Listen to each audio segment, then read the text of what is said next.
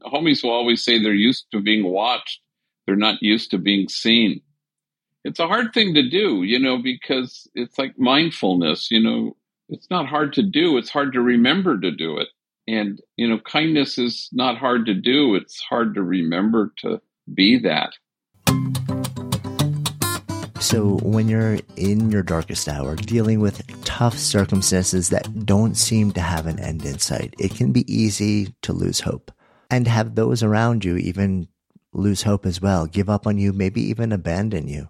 But in today's powerful conversation, you'll discover how two people from profoundly different walks of life found each other and not only transformed their own lives, but also the lives of so many around them. Father Greg Boyle has become known to millions as the Jesuit priest who asked to be placed in a neighborhood in LA deeply affected by poverty, surrounded by gangs and unbearable violence, where he would eventually create a completely different approach to helping the community around him founding Homeboy Industries and growing it into a complex of companies that help provide a safe space, education, community, and a livelihood for former gang members, many of whom had also been in and out of prison their entire lives. And Homeboy has since become the largest gang intervention, rehabilitation, and reentry program in the world and employs and trains gang members and felons in a range of social enterprises, as well as providing critical services to thousands of men and women each year who walk through its doors seeking a better life.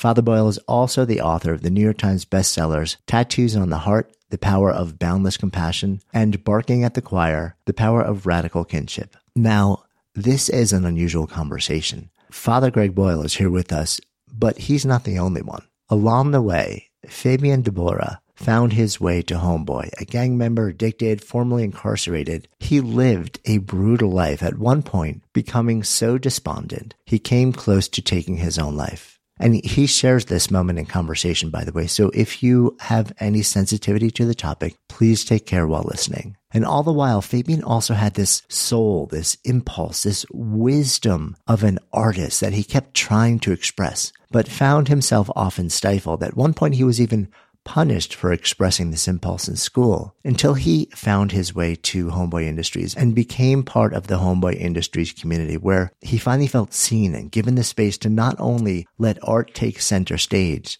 and renew his sense of purpose and identity, he started creating stunning large scale, small scale paintings that reflected everything he'd experienced and would eventually come to partner with Father Greg to become the executive director of Homeboy Art Academy. And they have also now partnered on a new book, Forgive Everyone, Everything. It's a powerful collection of Father Greg's most poignant writings and Fabian's stunning art, making this book a modern day devotional that will provoke and inspire readers. In today's unusual three person conversation, we have both Father Greg Boyle and Fabian Debora on the line. And a quick heads up. As you'll hear in conversation, Fabian was joining in from his phone and at the same time navigating the art academy, sometimes even having to head outside just to get a signal for the conversation. So the audio quality will reflect this circumstance. Don't let that dissuade you from listening to Fabian's powerful contribution, personal stories, and deep insights on what truly matters in life, along with Father Greg Boyle's contribution. So excited to share this conversation with you. I'm Jonathan Fields, and this is Good Life Project.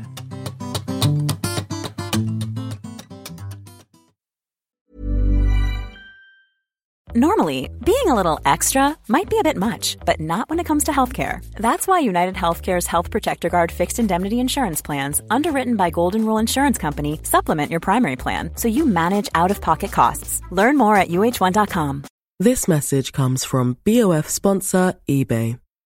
You'll know real when you get it. It'll say eBay Authenticity Guarantee. And you'll feel it. Maybe it's a head turning handbag, a watch that says it all, jewelry that makes you look like the gem, or sneakers and streetwear so fresh every step feels fly. eBay gets it.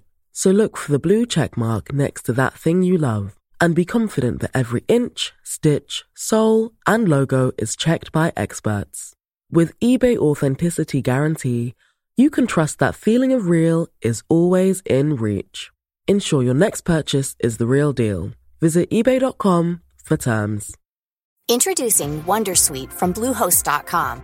Website creation is hard, But now with Bluehost, you can answer a few simple questions about your business and get a unique WordPress website or store right away. From there, you can customize your design, colors, and content. And Bluehost automatically helps you get found in search engines like Google and Bing. From step-by-step guidance to suggested plugins, Bluehost makes WordPress wonderful for everyone. Go to bluehost.com/wondersuite. Excited to uh, explore ideas, stories. I've been familiar with your work for quite a while now, um, sort of following along as many others have. I'd love to dive into the new book. And by the way, the art in that is just fantastic. Mm-hmm. Really, really beautiful in the stories and ideas. Let's take a little bit of a step back in time though, for those in our community who may not be aware of you, your stories, sort of like what got you to this moment. From what I understand, somewhere around 84, um, you become ordained. A couple years later, you find yourself the pastor of Dolores Mission Church in East LA. So this is around 86. Paint a picture of what that neighborhood is like when you arrive in the late 80s. Well, the parish was is nestled in the middle of two public housing projects. They've been reconstructed since my time, but it was the largest grouping of public housing west of the Mississippi, and we had eight gangs at war with each other. Now that started to heat up probably by 88. So my first two years were really dedicated to a lot of immigration issues. But then I buried my first young person killed because of the sadness in uh, 1988. He was an identical twin. And I remember his brother peering down into the coffin and looking at him there. It was like they had slapped a mirror, you know, that he was peering into a mirror image. They were both dressed the same. So it was that became my kind of image. But in two weeks ago, I buried my 256th person killed because of gang violence. Her name was Tiffany. Not all of them from that community, but that's what the community, you know, became. I suppose. I mean, LAPD said because of the eight gangs in my parish, which was unheard of in housing projects to have that many, they called it the place of the highest concentration of gang activity in Los Angeles was my parish. Mm. So it was kind of unique in that way. So when you show up and in the middle of all this, I'm curious, did you show up with a certain intention to do something, to accomplish something, to be something?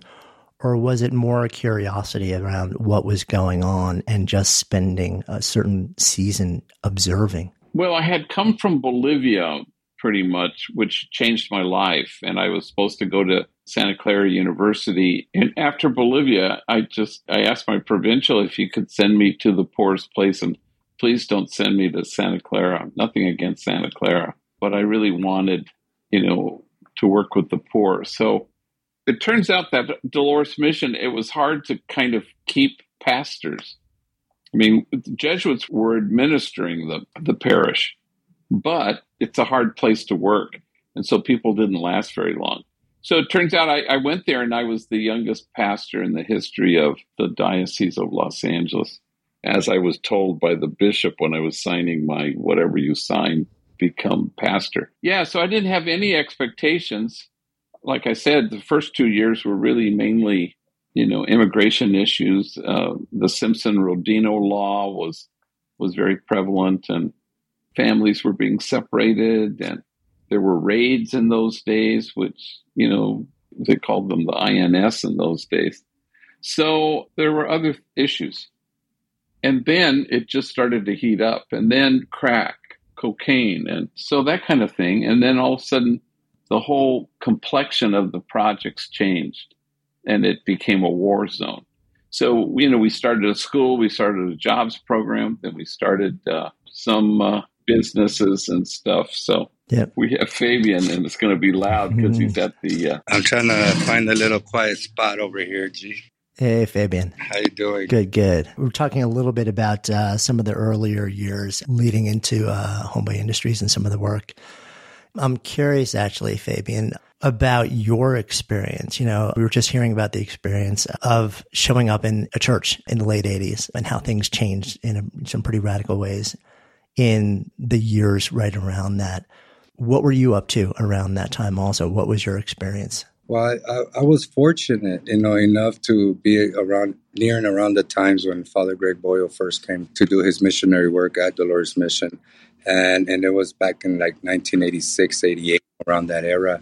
I was a young man at the time, you know, still going to Dolores Mission Catholic School, and you know, of course, dealing with all the trauma that came in my household, the dysfunction of being a first generation Mexican American born to immigrant parents and father as a heroin addict. So at that time, you know, during those times, you know, I've never thought, you know, I'm going to be the toughest gang member in the block. Yeah, that's the career path I'm going to take. It's just something that exists in our environments. It's, I call the vacuum, and uh, that exists within our environments. And I knew that since way then that I had a gift, and that gift was art. And ever since I was a little one, I would doodle, sketch, and create my own worlds to escape my reality, and so on. So art always held me, but it was very difficult to grasp in those housing projects where eight local gangs plagued that area, let alone you know what was going on in the household. So. Luckily, at one time, being at Dolores Mission, then I got to meet Father Greg when I was at the age of 10, who reminded me of my gift, my talent, but it was very difficult for me even then to grasp it, you know, because of the disbelief and the, and the absence of hope and not foreseeing a future of some sort. It took me a while before I can actually return to self, although gangs were the refuge at the time for me. That's the choice I made at the age of 12. And of course, what comes with gangs in and out of incarceration, you know, trauma, you know, dysfunctional families, and everything that, that gangs partake in, you know. But luckily, I found my way back home. Yeah, Father Greg, do you actually recall the first time you met Fabian? Um, well, I, I, remember as he mentioned, he was a student at Dolores Mission, and so you know, I was a young pastor, so I, I knew you know everybody in the in the school, and uh, and of course Fabian would tell the story uh, more more completely than I could, but it was uh, you know I don't know how many weeks it was before uh, you got the boot from your own graduation and so that that was uh, where where Fabian you know came to my attention in kind of a startling way. Maybe you could tell him that. Yeah, uh, well, there was a time when uh, you know in eighth grade, and as I mentioned, I used to love to draw, and I used to use art as a form of escape, and for you know, art for me was like my safe haven in a sense. And I would bring that gift of art with me to Dolores Mission. And most of the times, you know, academics were not of interest, English, math, and all that. I would just draw, draw, draw, draw. And when one of these events in eighth grade, just about to give my mom a glimpse of the dream, right? He's going to graduate Dolores Mission, end up in Salesian, and hopefully Bosco Tech one day. And at that time, I was in eighth grade. There was a teacher, and he came around and he belittled me and embarrassed me. He reminded me of my father and those same things my father will instill in me when I was a child. And he said, don't draw in class. So I said, first of all, you're setting up the stage, bro. Uh, you're embarrassing me. And so, what am I to do? So I continued to draw in class. And so I did draw in class. Sure enough, the teacher comes around the desk I, as if I, you know, got him so frustrated that he grabbed my artwork, put it in my face, and he said, What did I tell you? Don't draw in class. And when he ripped that work of art, it's almost as if he ripped my heart in half and it only opened up all those wounds that I was escaping from by utilizing this gift. Everything my father instilled in me, everything I encountered, came back to the surface when he read my artwork. So, being that I was an angry kid, I got a desk and I threw it at his ass. And again, at that time, he had high blood pressure, so he used to eat lifesavers to control his sugar levels throughout the day. So then, I'm being the little smartass that I become. I say, "Why don't you eat your lifesavers now, punk?" They might save your life. Now, of course, the principal didn't like that. So they grabbed me by the neck and uh, by my t shirt, walked me over, expelled me, and walked me over to the rectory where Father Greg resided at the time.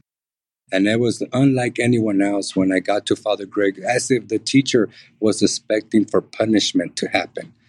You see, but that what is not what took place. Father Greg took the time to see me for who I was and for what I brought, my assets, my gifts. And he said to me, Oh, mijo, what happened? And I said, well, this fool ripped my artwork, G, and no one's going to take that from me but me. And then Greg says, Oh, mijo, I ain't got that type of power. You're going to go to public school, which I call the lion's den. And then he goes, But before you leave, son, I want you to do something for me. I go, What's that, Father Greg? Mm, I want you to go home and draw me something. And I was like, mm. What? For the very first time, I'm not being punished and penalized for what I love to do. He actually saw my gift of art and he returned that right back to me. Mm. That in itself made a big impact in my life, which it, it marked my corazon because who is not to say that is one of the many of the reasons why I continue to create to this day. Yeah, so powerful. You know, in that moment, I'm I'm always so curious. Moments like that where, you know, you could go one way or another way. You can say one thing, you can say another thing, and so often, you know, we approach those moments as well. This is the moment where you've got to quote learn your lesson, you know, and there's some form of retribution which is built into it. So, Father Greg, when you step into this moment, it sounds like not only were you coming into it from a sense of love and acceptance, but also saying, can we actually focus on your gift for a moment and find a pathway for you to actually deepen into that? Well, I mean, I also knew that, as Fabian said, he got the boot from Dolores Mission, didn't even graduate. So there was uh, some kind of retribution, I suppose. But that's when I remember him the most, when that incident happened. And and then it was, you know, a lot of rocky road and years transpired in jail and prison and drugs and and gang life, you know, before uh, Fabian became a cherished uh, member of our team. Yeah. Selling a little or a lot? Shopify helps you do your thing however you cha-ching. Shopify is the global commerce platform that helps you sell at every stage of your business. From the launch your online shop stage to the first real life store stage, all the way to the did we just hit a million orders stage. Shopify is there to help you grow. Shopify helps you turn browsers into buyers with the internet's best converting checkout. 36% better on average compared to other leading commerce platforms because businesses that grow grow with Shopify. Get a $1 per month trial period at Shopify.com slash work. shopify.com/work. Good Life Project is brought to you by Air Doctor, makers of those amazing air purifiers I keep in my home studio and have been talking about for a long time now. So even though I talk for a living, my vocal pipes could use some help dealing with indoor air, which can contain so many different irritants. Luckily, my trusty Air Doctor uses an incredibly advanced ultra HEPA filter to capture particles a hundred times smaller than old school HEPA filters. We're talking smoke, pollen, mold, bacteria, all those nasty micro critters in the air. My air doctor just gobbles them up so I can podcast and breathe and write and be in peace and with peace of mind. So give your indoor air a purification boost with Air Doctor. Air Doctor comes with a 30 day breathe easy money back guarantee. So if you don't love it, just send it back for a refund minus shipping. Head to airdoctorpro.com and use the promo code GoodLife and you'll receive up to $300 off air purifiers. Exclusive to podcast customers, you'll also receive a free three year warranty on any unit, which is an additional $84 value. So lock this special offer in by going to AIRDOCTORPRO.com or airdoctorpro.com or just click the link in the show notes and use the promo code GoodLife. So, if you're looking for ways to be happier, healthier, and more productive and creative, I have got a great podcast recommendation for you. And it's from an old friend of mine, Gretchen Rubin. She's the number one best-selling author of The Happiness Project. And every week she shares insights and practical solutions in the Happier with Gretchen Rubin podcast along with her co-host and happiness guinea pig, her sister Elizabeth Craft, who's also a Hollywood showrunner. So you can join Gretchen and Elizabeth as they reveal really fun and wise insights from cutting edge science, ancient wisdom, pop culture, and their own experiences about cultivating happiness and good habits. Every week they offer a manageable try this at home tip that you can use to boost your happiness without spending a lot of time and energy or money. Suggestions such as follow the one minute rule, choose a one word theme for the year, or design your summer. And they also feature segments like Know Yourself Better, where they discuss questions like, are you an overbuyer or underbuyer, a morning person person or night person, abundance lover or simplicity lover, and every episode includes a happiness hack, a quick, easy shortcut to more happiness. I have had the great fortune to be able to share countless lunches and coffees with Gretchen in New York over a period of actually decades at this point and learned so much from her. And now you get the benefit of her wisdom too. So listen and follow Happier with Gretchen Rubin, an Odyssey podcast, available now for free on the Odyssey app and wherever you get your podcasts. Good Life Project is sponsored by Defender. So living in Boulder, Colorado, I'm a huge outdoors person. Adventure is just such a fun part of life. I'm always looking for ways to bring more into each day. And the Defender 110 can be a big part of that. The Defender 110 helps you push what's possible with a vehicle that's made to go further. With its legendary off-road chops, the Defender can tackle gnarly trails, tough weather, and extreme environments in no small part because they've tested Defenders in some of the harshest environments on earth. So you can count on its durability in the wild. And the Defender welcomes all your stuff with wide open cargo space. No need to cram like sardines when there's room for the whole family and all your gear. Driving one of these legendary vehicles gives you the confidence to explore more and stress less. And it's also packed with innovations to connect and protect you, like innovative camera tech and an intuitive driver display to make maneuvering a breeze. The Defender family includes the two door 90, the 110, and the 130 with room for up to eight thrill seekers. This ride is made to push limits and possibilities to take the adventure to you and deliver maximum fun along the way. Learn more at landroverusa.com slash defender. Your defender awaits, my friends.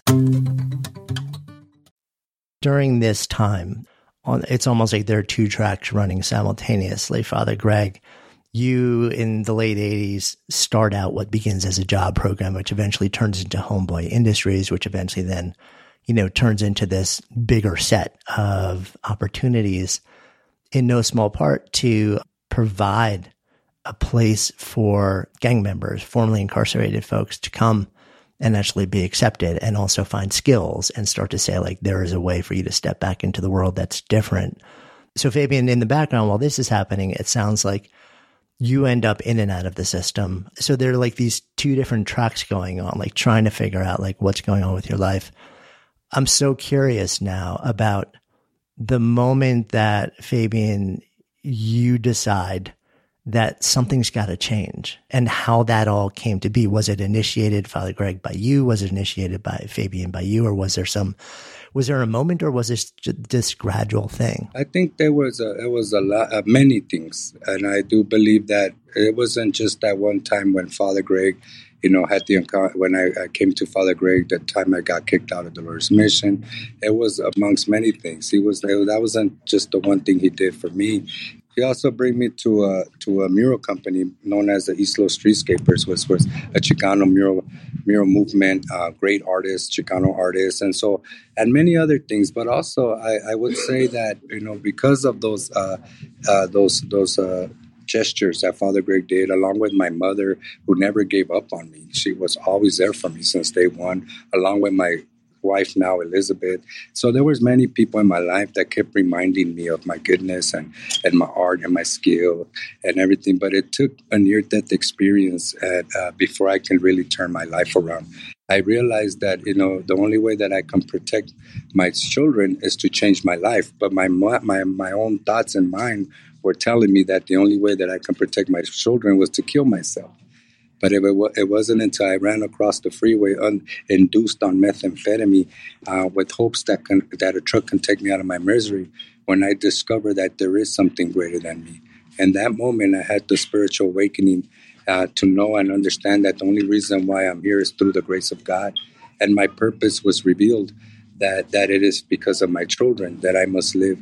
And so in that note, then I was able to recollect all those gestures that Father Greg, all those words that he said on to me amongst many people in my life, they start to make sense. And I got help. I went to rehab, did six months in Salvation Army, and I came back to seek Father Greg and uh, to hold him to his word.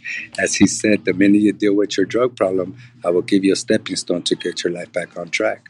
And I held on to that. And I came back to Homeboy in 2007 to uh, proud uh, and ready and eager to show him that I've completed rehabilitation center, and that is that day of 2000 February 2007 when my whole life began to flourish. Yeah, So when Fabian, when you go back to Homeboy in 2007, at this point, this is Homeboy Industries, this is Homegirl Cafe, this is um, Silkscreen and. It's it's a bigger thing and a bigger community. If do I have that timing about right, Father Greg?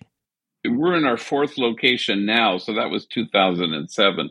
Prior to that, uh, Fabian came when we were in our earlier headquarters, but certainly, you know, since then we've expanded incredibly, and and we see more people walking through our doors than ever before. Yeah, I heard in recent conversation that uh, you know there's something like 500 or so folks who work in all the various different parts of the organization at this point. And Father Greg, I've heard you describe that as everybody works with an enemy or a perceived enemy or a prior enemy. That's all but by design. And you know, like a big part of what you talk about and and what this new collaborative book that you and Fabian have worked on is this notion of kinship. Talk to me about what you mean by that and how it's centered in both the, you know, like homeboy industries and all the different variations and the work that you're doing.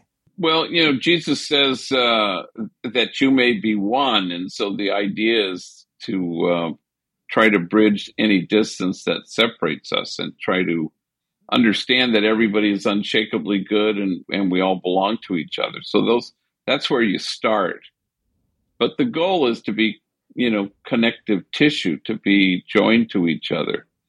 It's interesting. I, you know, I heard yesterday somebody was talking about homelessness, and she works with homeless people in Virginia, and she said people don't become homeless because they run out of money. They become homeless because they run out of relationships.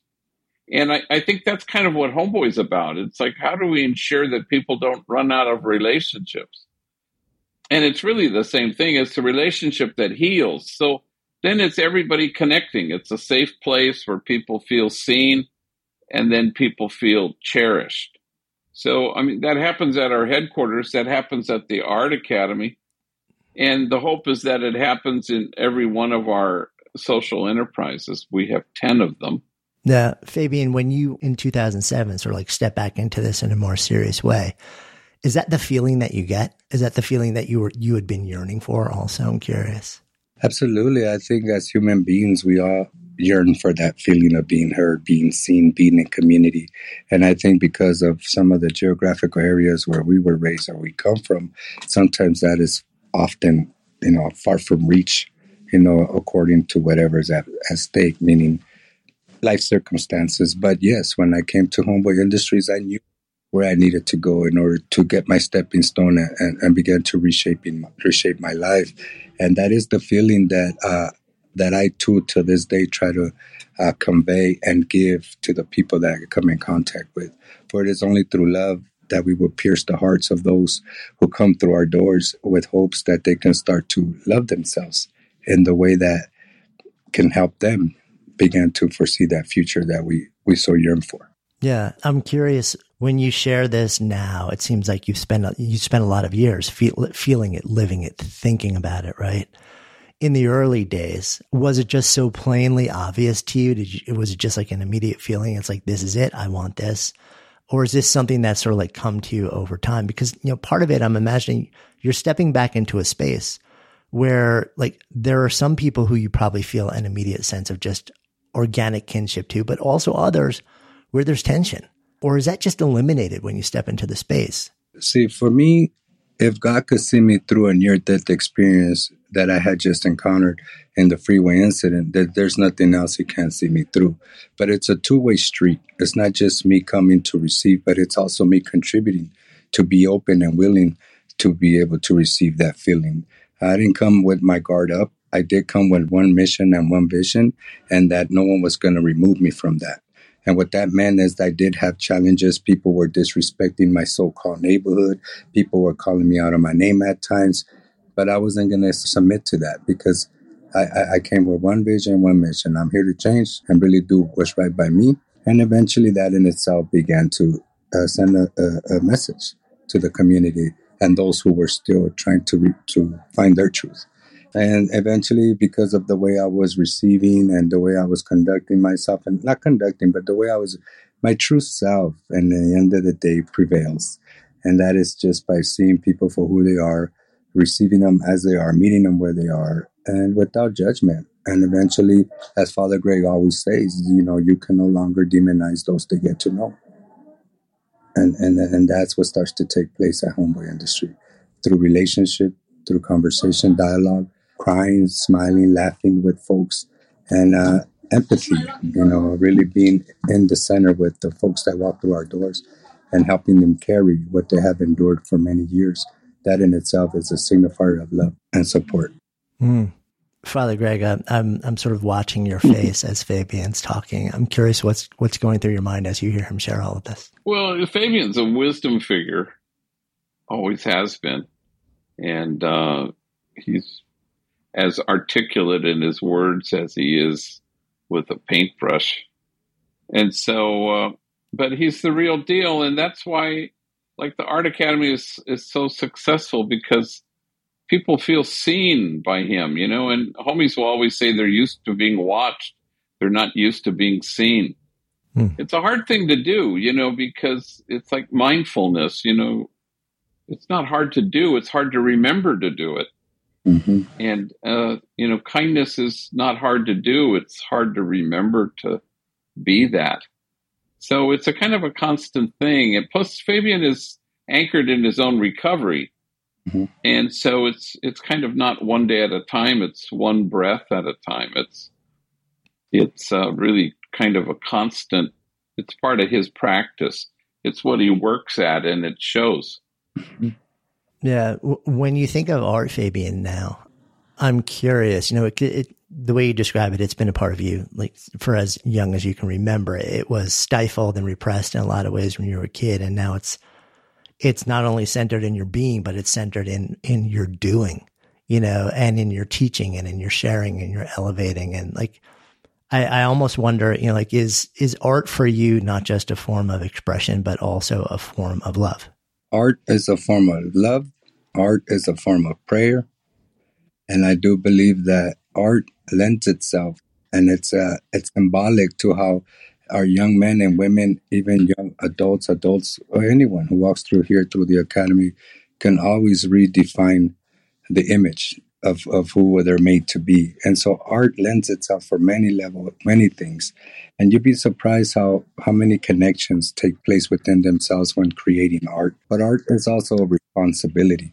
And art is a powerful tool that can either elevate people or it can also cause harm if not utilized wisely. And so for me, I utilize art as a tool to be able to remove all stereotypes that exist within the image of the gang member by utilizing identity, culture, religion, and gender. Those are the four elements that I use and has become as a responsibility. And that's why when you see my images, my, my subject matters, are those are mirror images of my community and folks that not only do I work with, but that have also made an impact in my life. So I paint for those, uh, the voiceless. I paint for folks to see themselves in these images with the feeling of hope, love, and everything that we all yearn for and that is like my mission as an artist and and so far so good. You know i've been successful at it and you'd be surprised how much feedback and how much uh, how much people love and my work of art you know? And if i can get that same feeling from my audience and my private collectors and and folks who who follow me in the art then i'm pretty sure that if i apply the same practice same approach within the academy that my participants and those folks who i come in contact with will feel the same Mm, yeah. You, you, so you have both now, you've collaborated on this book, um, Forgive Everyone, Everything, which is, it's a combination of ideas, a combination of stories, it's a combination of art. You know, Fabian, you, you've done the illustration and that, you know, collaborated with all the other content that is in there. I want to talk about some of the ideas and some of the stories that are in that book, but I'm also just really curious how this collaboration comes together between both of you. If either one of you wants to certainly jump in. Want me to take it, G? yeah, take it away. well, no, well, I mean, I think I think I've been, uh, you know, honestly, like G has been not only a friend but a mentor throughout the years of my life. I watch, I observe. Uh, he has given me a lot of life lessons, lessons, you know, and so that also influences my work. And I think, uh, you know, he pulls in the direction of, of, you know, being there for folks through intervention, through homeboy or what have you. But there's some much commonalities, believe it or not, within me and Father Greg with his writing skills and then my art. But I think the artwork is a body of work that also embodies and captures the voices of those of our communities, in this case, Homeboy Industries. And so when I when this idea came about, it was a simple email that was reached out by Loyola Press, and they shot me the idea, and I said, okay, sure. And then when uh, then you know Father Greg already had been cultivating this, and and when I got the book, I was like, man, this is great. This is powerful. It's almost as if Father Greg's writings have shone light to my art and vice versa. My art also has also uh, shone light on Father Greg's writings. And it was the perfect match, honestly, you know, not not blowing my toot or anything, but not tooting my, how you say it, G? I don't know. my So, own you know what I mean. I try to blow my own horn. I try to blow my own horn, but it was a great match in heaven. I don't know. I kind of like blowing my Let's toot better, actually. And, and, and the birth of a new dicho. Fabio, I'm going to start using that. I'm just telling you. I'll give you credit. But you get the idea. I hope I came across uh, uh, as best possible. But yeah, I personally feel that this was a hit to me personally, and and, and I'm I'm grateful that that we were able to encapsulate this moment in time. Yeah, that's beautiful. I'm I'm curious about the name also, Father Greg. Forgive everyone everything. Well, again, part of it was Loyola Press had we have this thing called um, morning meeting, and at it we have a thing called Thought for the Day. And so I don't know what I think they just watched them. You can see them somewhere on YouTube or something. And so uh, one of the thoughts for the day was just because I pulled uh, behind a car that had a bumper sticker that said "Forgive everyone everything." It was my turn to do thought for the day, so I ran with it. And I, I would always, you know, tell stories and stuff, and and so they all came from almost all, I think, uh, came from my three books. So then they pulled them out, and we kind of organized them, and maybe we had a little scripture passage. But I really think it's a showcase for Fabian's art. So they call it a devotional. So the idea would be you would open it, you would read, kind of reflect every day on that one page that included a very profound work of art, and then maybe a story and uh, then some images and a scripture passage. So they Amazon organizes it the way it does. It's a number one Catholic devotional, but it's also number one street art and graffiti. So so it's kind of it's both categories, which is nice. I, I don't know how they categorize anything, but it's kind of like that. So uh, you can come to the book for the art, or you can come to it for the devotional part. Yeah, and I, and I agree. I think they do work as you both described. They just work so powerfully together. It's like one plants a seed of an idea, and then the art gives it emotion and energy, and it, it gives it a, a liveliness that's really powerful. And I love the the notion of sort of like a daily devotional when when you're doing that. But it's also because it's a lot of Fabian's art, and it's not just like from the last three years. Mm-hmm.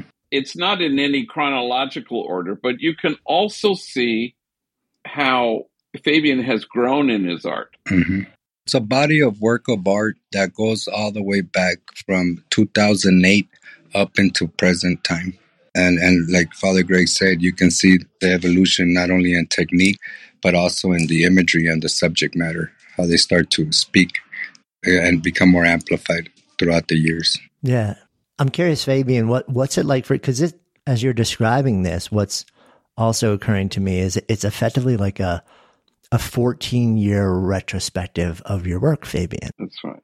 And I'm curious, like, what what's that like for you to just sort of like see it laid out like that? No, I mean to me, it's it's it's everything we strive for as artists, right? You know, and I think for me, it's personal to me in many levels because you know I know that by the end of my journey here in this earth or this world, I too want to make sure I leave some documentation of who I become as a person and who I am now as a father, and all these accomplishments alongside with Father Greg and others that I've accomplished would only reside and live in the palms of my children's hands. And I think for me, that's how personal this is, you know, and also knowing that uh, my master painters from previous times, they always say, paint what you see, paint what you feel, and the rest shall fall in place. And I've been following that suggestion from uh, one of my master painter mentors, and and it is prevailing. You know, it is prevailing, and, and, and it makes me feel real good knowing that uh, my artwork is is landing where it needs to land. You know. Yeah, I mean, it's also interesting to me, right? Because as as you described, you know, you paint what you see, and you do that in real time. So not only is it like a retrospective of your work and how you've changed as a human being, as an artist, but also because you're painting the community around you. It's almost like this historical record of how the community has changed and evolved and shifted to I mean, from the outside looking in, it feels like that. Is that, do you feel that from sort of the inside out as well? Absolutely. I think the best research comes from uh, living and walking with the homeboys and homegirls that I live with on the academy.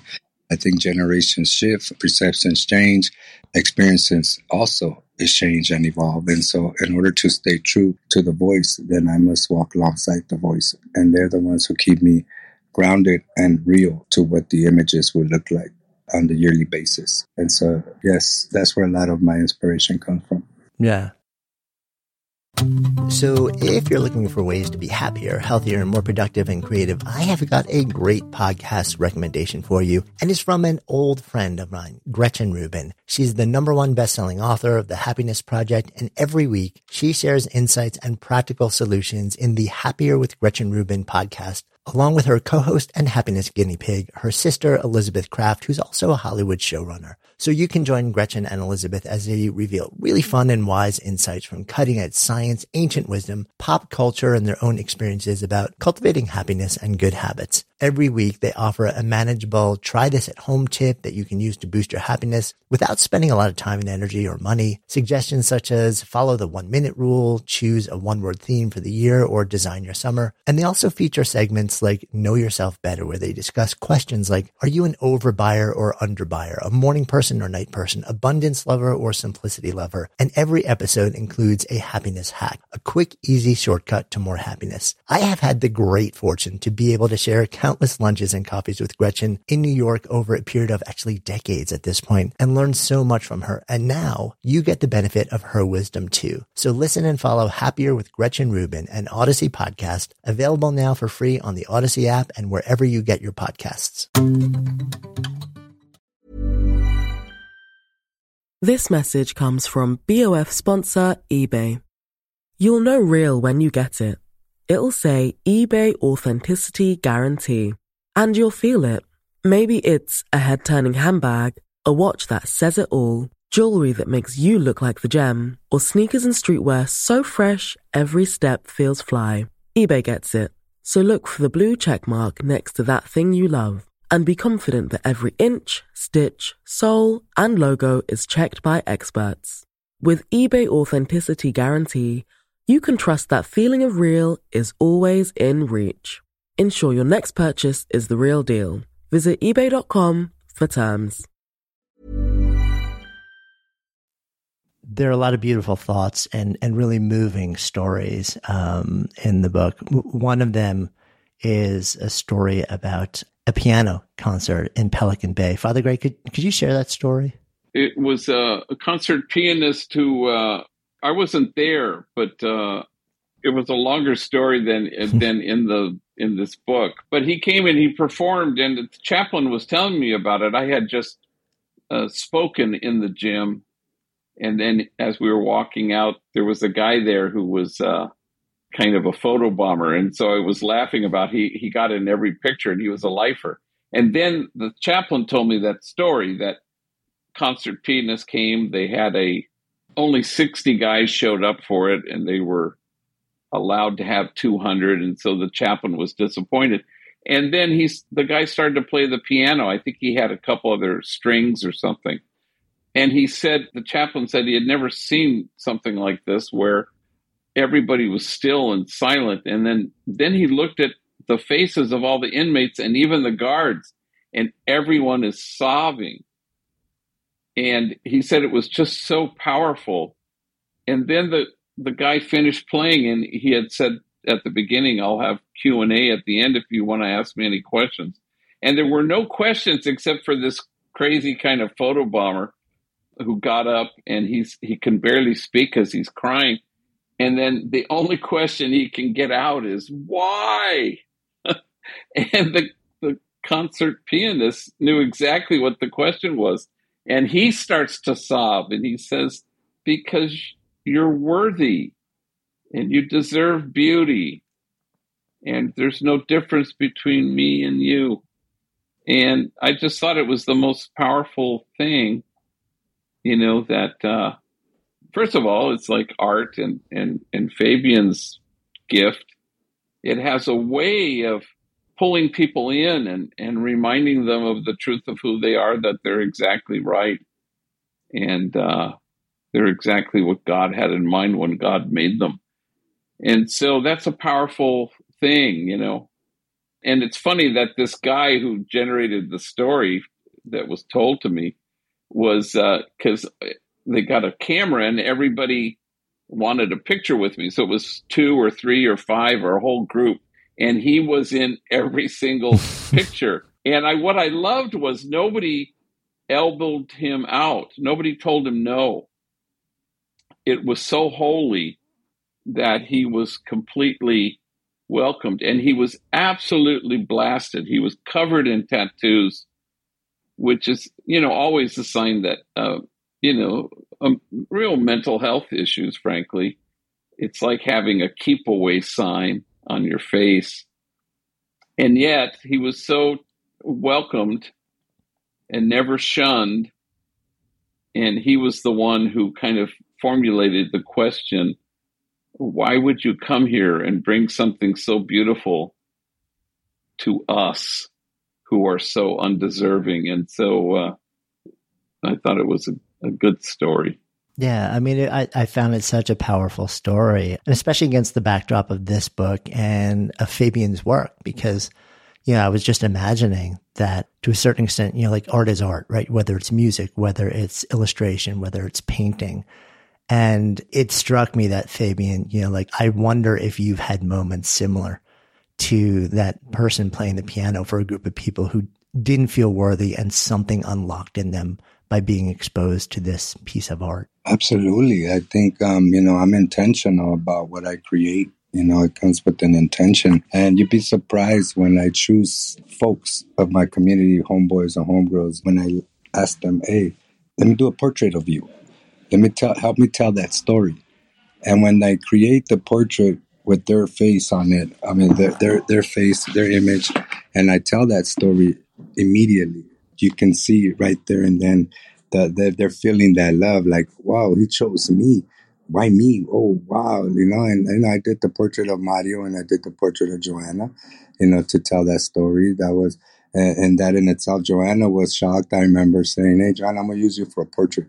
What are you gonna do? Don't trip. I'm gonna handle it. Don't trip." Yeah, no, I, I, I see the smile that just came upon your face when you're sort of reflecting on that, and because you know, it's not just their likeness that you're creating. It's what you're seeing in them that you decide to center in the way that you paint them. That maybe they're they haven't seen in themselves. Maybe they don't even know it's there, or maybe they knew it was there, but they've like buried it for life because maybe it wasn't safe to even bring that part of themselves out. And you're saying, like that's I actually see this in you. It's real and it's and there's beauty and and worth in that. One of the um one of the the devotions, one of the passages in this book also includes this really simple line that landed powerfully with me, which is one doesn't become noble we locate our nobility. Father Greg, tell me more about this thought. Well, part of that I think comes from the idea that we think we go to the margins to make a difference, but you really go to the margins so that the folks at the margins make me different. So, you know, transformation happens at Homeboy, but I don't transform anybody, and neither does Fabian. But transformation happens at the Art Academy, and it happens at our headquarters.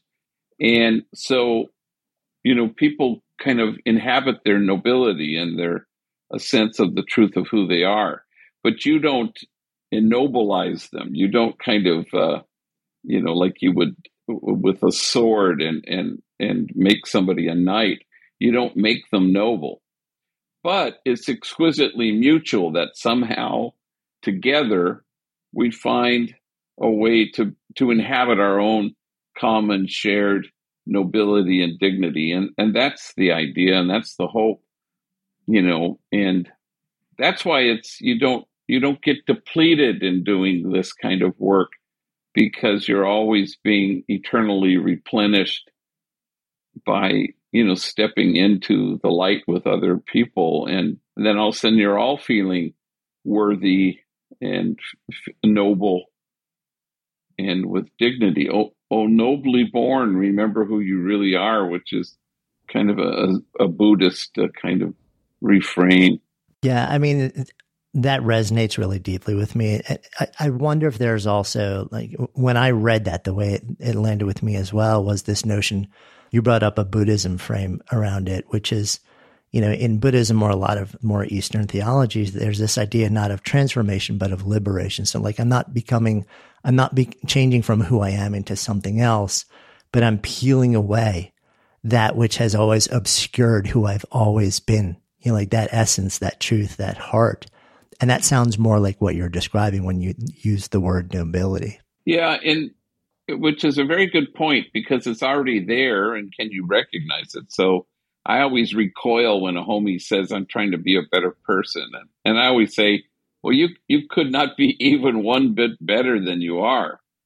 So it's not climbing a mountain, you know, and somehow ascending to this higher place where I'm better tomorrow than I was yesterday it's about kind of discovering your unshakable goodness that's always been there. And I, I like that. The liberation is kind of, you know, it's like Buddha nature, unshakable goodness. You're, you want to be able to see it. It's there. It's always been there. You know, maybe you jet, jettison some things that have kept you from seeing that truth. Um, but it's, it's never not been there. Yeah, I mean that that um that land just is really true and powerful to me. You know, one of the other things that that you write and and offer in art is this notion of a construction of success. You know, you write salivating for success keeps you from being faithful, keeps you from truly seeing whoever's sitting in front of you. And it's this distinction between like a sort of like this quote modern Western definition of success, which often is about accumulation and check boxes and faith and presence. And it's sort of like changing the metrics by which you measure the way that you live a good life. At least that's the way it landed with me. I'm curious, um, like Fabian, do you have a take on this also? So like that balancing between like this modern aspirational achievement driven definition of success and faith along a path? Nah, I gave that up long time ago. Yeah. and it's not about that. I think for me personally, you know, as I mentioned, you know, like uh, for me, it's about walking alongside those folks, right? Because it's about giving back and bringing folks along along with me. Um, that's what makes me unique from many other artists. I'm not driven by gallery or institutions or, or you know trying to put my artwork in, in museums. Now that's great if it takes place, but that has never been my driver. I think for me, it's about first fulfilling what it is that I need as an artist through my paintings with the hopes that I can inspire the next young man and woman to do the same. Because for me, it's always about healing first and foremost. And in order to be able to receive whatever is in store, if you want to call it success or whatever is to come, then I need to be grounded in my healing because that in itself can derail me, knowing that I'm a addict, knowing that I uh, made mistakes in life due to having more than I need in a sense, then I think it's important that I first and foremost healing via the arts, walk alongside my folks, and then God will give what it is and put in place whatever He feels fit for me. That's the way I feel. Hmm. You're smiling, Father Greg. Yeah, I mean, I, I don't. It's hard because, especially with nonprofits, people are always wanting evidence based outcomes, and I'm I'm not that interested, you know. And and so we're not called to be successful, we're called to be faithful. And that's why you don't burn out. People burn out mainly because they need to see success and it has to happen now rather than inhabiting the truth of your own fidelity. You know, I'm going to be, I'm going to love being loving. I don't care how things turn out. I can't care how things turn out. I really can't. All I can do is love being loving And that has to be enough for me. How things turn out are, you know, that's what keeps you from joy. In the end, Homeboy is really about a flourishing joy. And why are we unhappy? People are unhappy because they're self absorbed. And part of that self involvement and absorption is how do I achieve and, and accomplish and succeed? And we're scratching our heads because we're unhappy. And that's precisely why we're unhappy. And so, because we care how things turn out. But if we just cared about loving being loving, which as Fabian says, and in a sense, that's our true true selves, then we're less concerned about outcomes. If you want to be successful, you're only going to work with people who will give you good outcomes. So I'm not interested in that. That's why at Homeboy we uh, are reverse cherry pickers. Hmm. We work with the incorrigible and the hard-headed and the knuckleheaded and and the belligerent and and that's the way we like it but we're human beings. Sometimes we go, oh, wow, wouldn't it be great to have a place filled with everybody who was Fabian, you know? But no, you, you, you got to get folks who are now they have to walk through the door. So they have to be at least halfway there, you know? Yeah, it's got to be like a mutual meeting. Um, Fabian, as we were having this conversation, you've been kind of gratefully bouncing around and finding places where we can get a decent signal in in the, the, art academy. And you know but you're you're sitting in this place you know like which you know it sounds like you have been instrumental in in making real and in inviting people into and inviting people to see themselves in the world differently. When you think about you know like what it's become i'm curious whether you have a vision for what you would love to see it turn into? Or do you just kind of show up every day and say, let's do the work and it'll go where it needs to go and do what it needs to do? No, I, you know, I, I think a vision is always good to have. I mean, I think, you know, when we think about our communities and what we've endured throughout the decades, especially through the decade of violence and crack cocaine epidemic. I grew up in the housing projects. I think, yeah, it's only right to say that if the mission uh, should always have to be able to elevate and provide uh, something uh, more deserving of for the population that we serve, you know what I mean, in, in a humble way. Uh, but I do believe that every day I do foresee meeting the needs of the community by creating a community school within community. And it's similar to what Father Greg has been doing. You know, it's, it's the same concept just through the arts and, and everything that he's put in place. It all started with a prayer organically things start to take shape. And by the time you know it, here we are 32 years later with all these various and enterprises, and it just keeps growing organically the way the community calls for, in a sense. And so then for me, the same concept. I think I would just love to continue to show up keep building out the various arts disciplines, uh, have a, a, menu of options that these young men and women, as well as adults, can tap into, and hopefully one day point to the path of creative economy. You know, so that they too can participate in those. Uh, in those institutions such as Disney or Converse or Nike, you know, I think there's positions for them there as well. But it just takes someone like myself and folks who have already tapped into that arena to point the way and, you know, and, and that's the idea. But even if they don't, that's okay because I've learned that nothing is a waste of time. And in the time that they are here, they've discovered, if not one, many things about themselves. Now, if they become the next Diego Rivera, Frida Kahlo, or Caravaggio, man, that's just the cherry on top. But that's not what drives us you know and i think for me it's about creating a space where they can be themselves without judgment explore discover and hopefully make the connections needed to return to the self. And arts gets at that. And that's what drives me most than anything. Mm. yeah so powerful. It, it seems like whether you're doing it through the vehicle of art whether you're doing it through the vehicle of eh, all the other things that the various different businesses within homeboy actually do and offer the center of everything is kindness, right? The center of everything is love. The center of everything is kinship. It's a seeing, a seeing of myself as clearly as possible. And then, and then a, a dissolving of the walls that don't exist between us, but we fabricate and, and let's just actually like take them down. Um, and acknowledge the fact that we're all kind of one and we're all in this together. Um, I want to bring the conversation full circle as we head into the hour here. I'm going to ask you each to answer like one final question, which I ask everybody. In this container of a good life project, if I offer up the phrase to live a good life, what comes up? Fabian, maybe we could start with you. To live a good life to me means to be able to see the day as an older, wiser man and watch all my children, you know, reach their destinations and reach their goals and accomplishments. Beautiful. And Father Greg? Well, I think kindness is the only non delusional response to everything, which is to say, every other response is delusional.